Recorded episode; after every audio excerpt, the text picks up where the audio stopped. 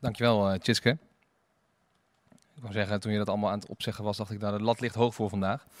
Um, nou, goedemorgen. Multitasking inderdaad vandaag. Uh, uh, Joris is ziek, dus Joris, als je kijkt, ik hoop dat je snel weer beter bent. En dan kan jij weer lekker drummen de volgende keer met je eigen team. en ik wilde graag drummen vanochtend toen ik hoorde dat Joris ziek was. Omdat ik dacht, nou dan kan ik me mooi op God richten in, in de ochtend. In plaats van alleen maar op mijn eigen zenuwen richten voordat ik mag spreken vandaag. Dus ik ben nog steeds blij met die keus. Um, even schakelen. Ik wil graag eerst even ook uh, nog kort voor mezelf bidden en dan uh, gaan we beginnen. Heilige Geest, Heer, wilt u uh, komen, Heer, wilt u mij vullen? Heer, wilt u mij rust geven? Wilt u mij uw woorden geven? Heer, wilt u maken dat de woorden die ik spreek, Heer, dat die afkomstig zijn van u? Heer, en dat, ja, heer, dat de dingen die u voorbereid heeft voor vanochtend, Heer, dat die ook werkelijkheid zullen worden, in Jezus' naam. Amen. Goed. Vandaag ga ik beginnen in de serie Leven in Vrijheid met de eerste preek, uh, het thema zegen en vloek. En zegen en vloek is niet echt een onderwerp wat je op de zaterdagmiddag bij de bitterballen uh, wil bespreken. En eerlijk gezegd is het ook een beetje een vergeten onderwerp in mijn eigen theologische opvoeding. En toen ik mijn vader afgelopen vrijdag vertelde van ik mag spreken zondag en ik spreek over zegen en vloek. Toen zei hij, nou Frank, je kan je altijd nog ziek melden. En uh, dat snap ik best, want het is een lastig onderwerp. Maar waar we het dus eigenlijk niet zo vaak over hebben. maar waar wel aardig wat over geschreven is. Ik heb ter voorbereiding deze twee boeken gelezen. Willem Ouweneel, Zegen en Vloek. Dirk Prins, Zegen of Vloek. En ehm, ja, de, de Bijbel blijkt er ook vol mee te staan. En ja, daar wil ik vandaag met jullie naar kijken. En ehm, ja, wat, wat ik belangrijk vind om te zeggen is dat dit dus uh, een onderwerp is wat, waar veel over te zeggen valt. En dat ik dus niet in één preek dat helemaal kan uitdiepen tot in de diepste dieptes van waar het over gaat. Wat ook belangrijk is om te onthouden is dat of je nou een preek hoort hè, van een boon of van een bron of van een van der boom, dat je altijd aan God vraagt welk stukje is voor mij vanochtend. En dat je heel goed beseft dat ieder van ons die hier staat om te spreken, één perspectief heeft op de Heere God en op zijn waarheid. En dat iedereen weer een ander stukje van de Heere God belicht. En dat betekent niet dat de Heere God een gefragmenteerde God is, maar het zegt alleen maar iets over zijn allesomvattende karakter. En dat je dat dus nooit compleet kan krijgen van één iemand. En daarom is het zo belangrijk om in gemeenschap te zijn en in gemeenschap te leven en met elkaar te hebben over wie God is. Zodat je je eigen beeld kan bijstellen met telkens weer stukjes van wat een ander ziet. Want je kan nooit in je eentje het hele plaatje zien. Wat mij betreft duiken we erin. Zegen en vloek. Het volk van Israël is uit, het, uh, uit Egypte weggetrokken. En in Deuteronomium, Deuteronomium, zo, daar ga ik nog een paar keer over struikelen. Deuteronomium 5 staat uh, dat de Heere God de wet geeft aan het volk, de tien geboden. En vervolgens gaat, hij, gaat Deuteronomium 11, vers 26 tot 28 daar nog specifieker op in. En er staat, kijk, vandaag geef ik jullie de keus tussen zegen en vervloeking. Zegen als jullie gehoorzaam zijn aan de leefregels van de Heere God, die ik jullie vandaag geef, maar vervloeking als jullie daar niet naar luisteren. Maar hem ongehoorzaam zijn en andere goden gaan dienen waar jullie niets mee te maken hebben. En hoofdstuk 28 gaat vervolgens 68 versen lang daar specifiek op in. Vanaf vers 1. Ik ga ze niet alle 68 lezen, maar we gaan wel even een stukje lezen. Deuteronomium 28, vers 1. Luister heel goed naar jullie Heere God en houd je precies aan wat ik jullie vandaag beveel. Dan zal de Heere God ervoor zorgen dat het met jullie beter gaat dan met andere volken, alle andere volken op aarde. De volgende zegeningen zullen allemaal over jullie komen als jullie doen wat jullie Heere God zegt. De Heere God zal jullie zegenen in de stad en op het land. De Heere zal jullie kinderen, jullie oogsten en de jonge dieren van jullie vee zegenen. De Heer zal jullie manden en jullie bakplaten zegenen. De Heer zal jullie zegenen wanneer jullie weggaan en wanneer jullie thuiskomen. En de Heer zal ervoor zorgen dat jullie al je vijanden zullen verslaan. Langs één weg zullen ze jullie aanvallen, maar langs zeven wegen zullen ze voor jullie vluchten. De Heere God zal jullie oogsten zegenen en alles wat jullie doen. Hij zal jullie zegenen in het land dat hij jullie gaat geven. Houd je aan de wetten en leefregels van jullie Heere God en leef zoals Hij het wil. Dan zullen jullie zijn volk blijven zoals Hij heeft gezworen. Alle volken van de aarde zullen zien dat de Heer jullie beschermt en ze zullen ontzag voor jullie hebben. De Heer zal in alles goed voor jullie zijn. Jullie vrouwen zullen gezonde kinderen krijgen, het vee zal gezonde jongen krijgen en de grond dat het land, van het land dat de Heer aan jullie voorvaders Abraham, Isaac en Jacob beloofd heeft, zal goede oogsten opleveren. De Heer zal zijn schatkamer, de hemel, voor jullie openzetten. Op tijd zal hij regen geven voor het land. Hij zal alles zegenen wat jullie doen. Zo zullen jullie aan veel volken uitlenen, maar zelf zullen jullie van niemand iets hoeven te lenen. De Heer zal ervoor zorgen dat jullie de leiding hebben, zoals een hoofd, en dat jullie nooit achteraan komen zoals een staart. Het zal steeds beter met jullie gaan en nooit slechter. Maar dan moeten jullie wel gehoorzamen aan de wetten van de Heere God die ik jullie vandaag geef. Goed, de Heere God is duidelijk. Als je mij gehoorzaamt, zal het goed met je gaan.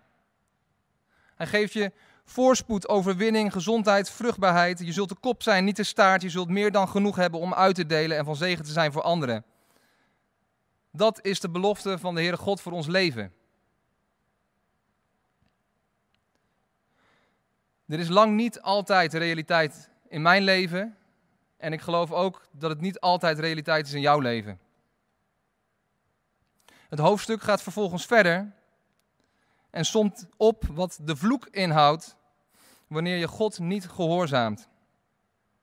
Er worden 53 versen gebruikt om te beschrijven wat er zal gebeuren. Die ga ik dus niet allemaal oplezen, maar ik ga er wel een paar noemen.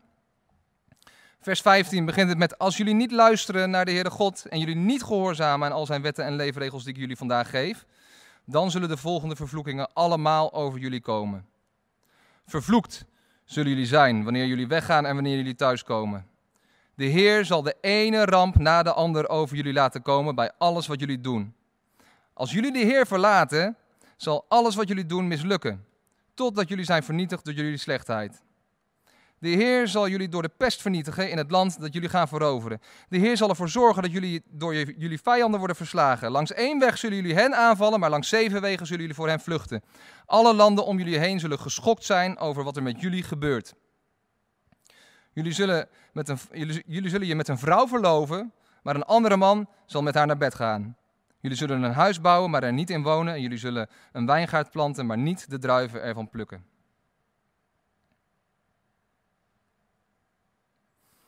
Kort door de bocht is het gevolg van de ongehoorzaamheid aan God telkens het tegenovergestelde van die zegen. Gods ongenade tegenover Gods gunst. Ziekte tegenover gezondheid. Vernedering tegenover verhoging. Armoede tegenover voorspoed. Nederlagen tegen overwinning. Onvruchtbaarheid tegenover vruchtbaarheid. En ga zo maar door. En je zult misschien zeggen, ja Frank, maar dat was het Oude Testament. En wij leven in een nieuw verbond, wij leven in het Nieuwe Testament. God was toen zo, maar nu niet meer. En daar zat ik over na te denken. En toen dacht ik, ja, dat is niet waar. Als ik lees hè, in het Oude Testament, en ik lees bijvoorbeeld hoe David God bezingt in zijn psalmen, dan zegt hij bijvoorbeeld, kom prijs de Heer, ik wil niets vergeten van wat hij heeft gedaan. Hij vergeeft alles wat ik verkeerd heb gedaan. Hij geneest al mijn ziekten. Hij redt mijn leven van de dood. Hij is altijd liefdevol en goed voor me. Hij stort zijn goedheid over mij uit. Hij maakt mij weer sterk, zoals ik jong was. Zo sterk als een jonge arend. Dus blijkbaar kende David kende uiteraard hè, die, uh, die wetten van Mozes en, en, die, en die zegen, die vloek die daaraan verbonden was. En toch kende hij God ook op deze manier. En als we dan in het Nieuwe Testament gaan lezen, in de brief van Petrus, ver in het Nieuwe Testament, de Heer Jezus aangenomen als zijn Heer en Redder, gered voor de eeuwigheid noemt hij nog steeds. Luister niet meer naar de verlangens van je oude ik. Die zijn nog uit de tijd dat jullie niets van het goede nieuws wisten. Maar luister nu als gehoorzame kinderen naar God. Hij heeft jullie geroepen om voor Hem te leven. God is heilig en daarom moeten jullie ook heilig leven in alles wat jullie doen. Want er staat geschreven, leef heilig, want ik ben heilig. Dus ondanks dat we in het Nieuwe Testament de genade kennen en weten, we leven niet meer onder die wet, maar we leven onder de genade, is er nog steeds die oproep. Leef heilig, want ik ben heilig. Volgens mij is de Heere God op dit moment nog steeds exact dezelfde als hij was in de tijd van Mozes. Er zit geen verschil tussen wie hij was en wie hij is. Want hij is altijd dezelfde. En ik wil absoluut niet dit aan jullie opdringen zodat je bang wordt voor God. Maar ik denk wel dat het belangrijk is dat we God meer mogen gaan leren vrezen in deze tijd.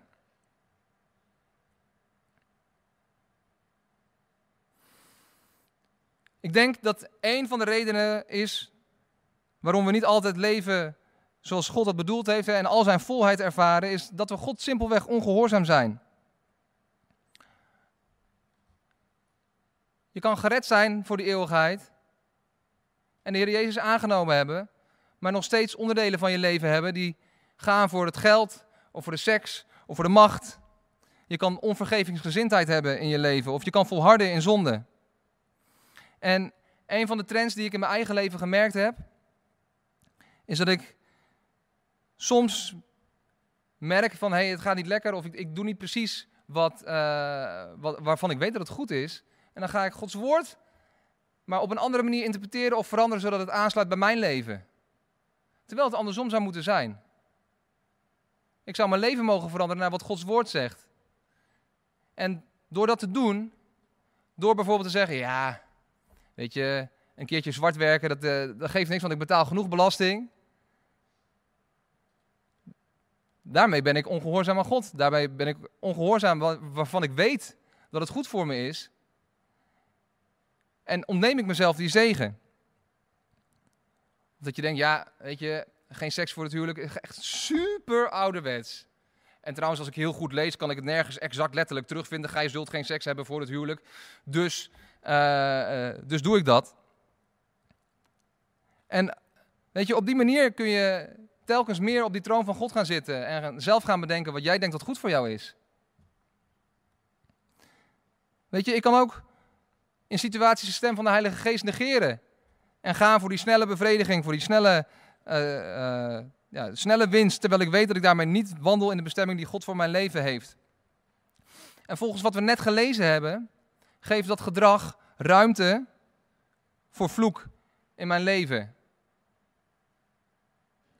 En ik bedoel absoluut niet te zeggen dat dat betekent dat iedereen waar het tegen zit, of wie relatieproblemen heeft, of wie ziek is, of die God ver weg ervaart, dat hij in diepe zonde leeft.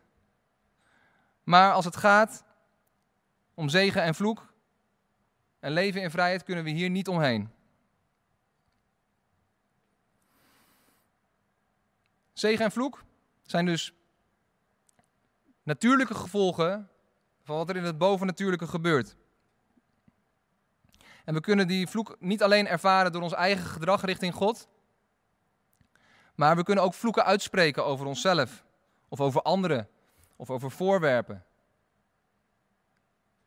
Voorbeeld in de Bijbel, in Marcus 11, spreekt Jezus de vijgenboom aan die geen vrucht geeft. En die zegt, vervloekt zul je zijn, er zal nooit meer een vrucht aan jou groeien. Vorige week gaf Aniek nog het voorbeeld van Sal, die de vloek uitsprak over iedereen die zou eten voordat hij zich gewroken had, waardoor het vervolgens niet zo lekker ging met het leger. Maar weet je, die, uh, dat, dat uitspreken van vloeken is iets wat talloze keren in de Bijbel voorkomt. Hele landen werden vervloekt. Hè. De, de, uh, uh, als je kijkt naar de tijd van Egypte, dat de engel van de dood door, langs ging bij alle kinderen. Dat had natuurlijk te maken met het gedrag van het volk, van de farao.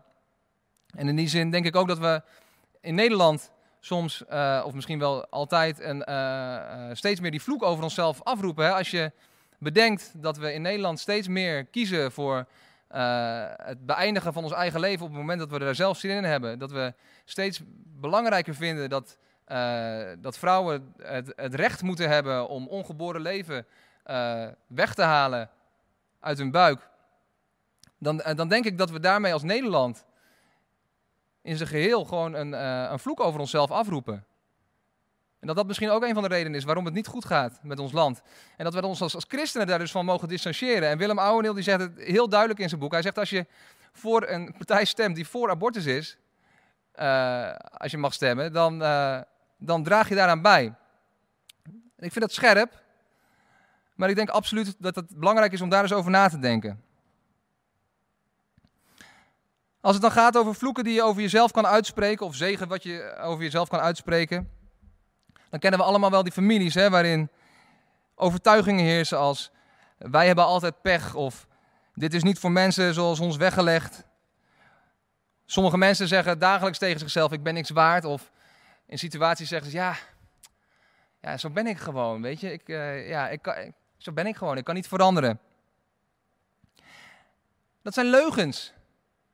Het is niet waar. Het is niet in overeenstemming met wat God zegt over onze levens. En toch kennen we allemaal voorbeelden van dingen die we onszelf vertellen, die we onze kinderen vertellen, die we onze vrouw vertellen, die we uitspreken over anderen, die ingaan tegen die waarheid van God en waardoor het gewoon slechter gaat met ons. En in Jacobus 3 wordt heel duidelijk uitgelegd wat de kracht is van het woord. Spreuken staat er ook vol mee. Woorden hebben kracht. Er staat, een klein vlammetje kan een heel bos in de fik zetten. En zo is ook jouw tong. Van alle lichaamsdelen is dat de meest verraderlijke. Je kan ermee zegenen en je kan ermee vloeken. Je kan God ermee prijzen en je kan mensen helemaal de grond ermee intrappen. Dus bedenk goed wat je, met je, eh, wat je met je woorden doet, wat je met je woorden zegt en welke woorden je over jezelf uitspreekt.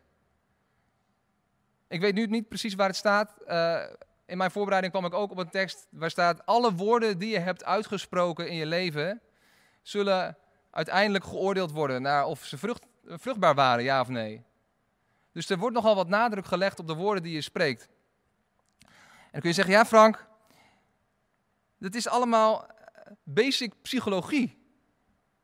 Positieve gedachten over jezelf uitspreken en uh, op die manier is gewoon cognitieve gedragstherapie en dat kennen we allemaal. En dan denk ik, ja, dat klopt inderdaad. Ik geloof inderdaad dat we in de psychiatrie, hè, ik werk in de psychiatrie en in de psychologie, ongekend veel principes van God toepassen. En daar, daarom gaat het ook beter met die mensen vervolgens. Degenen die dat dagelijks doen, zijn vaak vergeten dat het van God komt. Maar dit zijn echte principes van God. Weet je, en je kan natuurlijk vloeken met je woorden, maar je kan ook zegenen. Je kan benoemen wat voor goddelijke kwaliteiten je ziet in de ander. Je kan elkaar bemoedigen. Vertel je kinderen dat ze geweldig gemaakt zijn en dat ze goed zijn zoals ze zijn. Vertel je vrouw dat je haar prachtig vindt. Vertel je man dat je naar hem opkijkt. Vertel je vrienden dat je dankbaar bent voor hun vriendschap. Zeg tegen jezelf dat je het geliefde kind van God bent en dat hij vreugde in jou vindt. Dat zijn allemaal dingen die je kun je zelf doen in je dagelijks leven om jezelf op te bouwen en om die zegen te ervaren. Wat is dan de oplossing? Als we al die vloeken gehoord hebben en gehoord hebben van al die narigheid die, uh, die eigenlijk nog kan tegenhouden van dat leven in volheid. Wat is nou de sleutel tot leven in vrijheid en leven in het plan wat God voor ons heeft? Een mooi voorbeeld daarvan vind je ook weer in het verhaal van het volk van Israël in de woestijn. Die ongeduldig gaan mopperen en klagen en zeggen: Waarom heb je ons meegenomen uit Egypte? Dat smerige manna komt ons de neus uit. En op dat moment stuurt God giftige slangen en die bijten de mensen en veel mensen gaan dood. Er staat God stuurt de giftige slangen. Er staat niet, de duivel stuurt de giftige slangen. God stuurde de giftige slangen. Want de mensen waren aan het mopperen, de mensen waren ongehoorzaam. En op dat moment komen ze tot inkeer en zeggen ze, vraag alsjeblieft aan de Heer dat hij ervoor zorgt dat die slangen weggaan. En Mozes bad voor het volk en de Heere God zei, maak een gifslang van koper en zet die op een stok. En iedereen die daarnaar kijkt, die zal genezen worden. En zo ging het ook.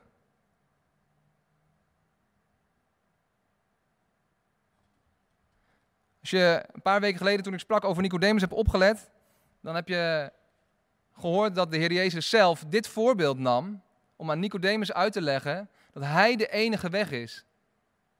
Dat hij de enige is die je bij de Heere God kan brengen en dat Hij de enige is die jou vrij kan maken van elke vloek. Hij gaf dit voorbeeld. Zoals de slang verhoogd werd in de woestijn, zo moest de Heer Jezus sterven en werd Hij verhoogd aan het kruis. En iedereen die naar Hem kijkt, is gered en mag vrij zijn. In Jezaja staat het ook nog duidelijk. Heer Jezus heeft al onze ziekte, al onze pijn gedragen. Hij is mishandeld vanwege onze ongehoorzaamheid aan God. Alle ongehoorzaamheid is op hem gelegd. En Paulus zegt in Galaten 3, vers 13 nog een keer: Christus heeft ons bevrijd van de vervloeking van de wet van Mozes. Door zelf die vervloeking op zich te nemen. Het bloed van de Heer Jezus, wat gevloeid heeft, is er dus niet enkel voor de vergeving van onze zonden en voor onze ticket naar de eeuwigheid, maar hij is er ook voor het verbreken van de vloek die je op dit moment ervaart in je leven. Als we gekozen hebben voor de Heer Jezus, betekent dat niet automatisch dat al die vloeken verbroken zijn en dat we compleet in vrijheid leven. Als dat zo was, zou de kerk volstromen met allemaal mensen van buitenaf die zouden komen kijken van wat is hier aan de hand? Waarom zijn die mensen allemaal zo gelukkig en waarom gaat alles zo goed? Waarom kunnen ze alleen maar geld uitlenen? Hoeven ze nooit wat te lenen? Waarom zijn ze gezond? Waarom zijn al hun huwelijken goed? Je kunt dus wel weg zijn uit de slavernij, weggetrokken zijn uit Egypte, maar nog steeds een stuk van Egypte in jezelf hebben, net zoals het volk dat vroeger had, geldt het ook nog voor ons leven.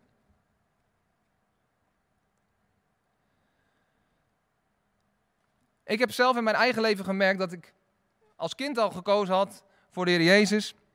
En op een bepaald moment toch naar muziek ging luisteren waarin God veracht werd en bespot werd. Een jaar nadat ik, binnen een jaar nadat ik daarmee begonnen was, was ik depressief. En ik leefde in de overtuiging dat God niet van mij kon houden. Ik zei altijd, ja, de Heer Jezus houdt van jou, maar niet van mij. En pas toen ik actief die, die zonde had beleden en die leugen had vervangen met Gods waarheid, kon ik vrij worden van mijn depressie. En dat ging niet met schuimbekken of stuiptrekken, maar door het uitspreken van het bloed van Jezus over mijn leven. En op dat moment was ik vrij. De duivel had geen voet meer en hij moest vertrekken.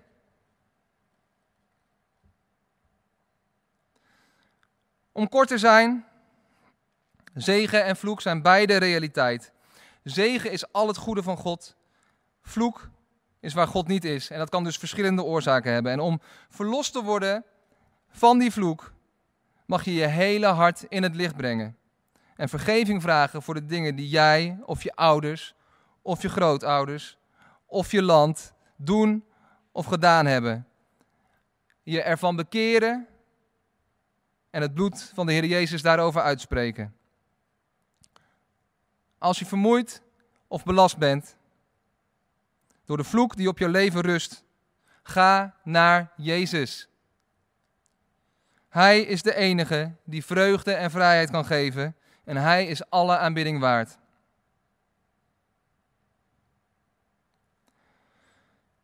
Misschien is er wel over jou uitgesproken dat je nooit geboren had mogen worden. Dat jij of je situatie nooit zullen veranderen. Dat je altijd alleen zult blijven. Misschien leef je in de overtuiging dat God nooit van jou kan houden. Dat jij het offer van de Heer Jezus niet waard bent. Of dat de wereld beter af is als jij er niet zou zijn. Misschien hou je nog vast aan oude gewoontes of aan zonden van vroeger. Misschien heb je nog een gedeelte in je leven niet helemaal overgegeven aan Jezus. Dan bid ik vanochtend dat Gods waarheid over jouw leven uitgesproken zal worden. Dat je niet langer gebukt gaat onder leugens van Satan en dat je je bekeert van je ongehoorzaamheid aan God. Ik verbreek in Jezus' naam iedere vloek die over jouw leven ligt en spreek uit dat je bedekt zal zijn met het bloed van de Heer Jezus. Hij heeft elke vloek gedragen zodat jij vrij kunt zijn. We gaan zo meteen gaan we avondmaal vieren. Tjitske komt zo meteen uh, naar voren om ons te leiden in het avondmaal. We gaan uh, een mooi, mooi lied erbij spelen. Ik wil je vragen, onderzoek je hart. Luister naar wat de Heilige Geest te zeggen heeft. En vraag, Heer, welk gedeelte leeft nog niet in die volheid die, voor, die u voor mij heeft weggelegd? Hij heeft alles voor je klaar liggen. En de vraag is: ben je bereid om jezelf op te geven en te ontvangen wat Hij voor je heeft? Ik hoop het wel. Ik gun het je. En ik hoop je, als we weer bij elkaar mogen komen, of als je zin hebt om mij een appje te sturen, ik hoor graag van je wat God in jouw leven gaat doen. Amen.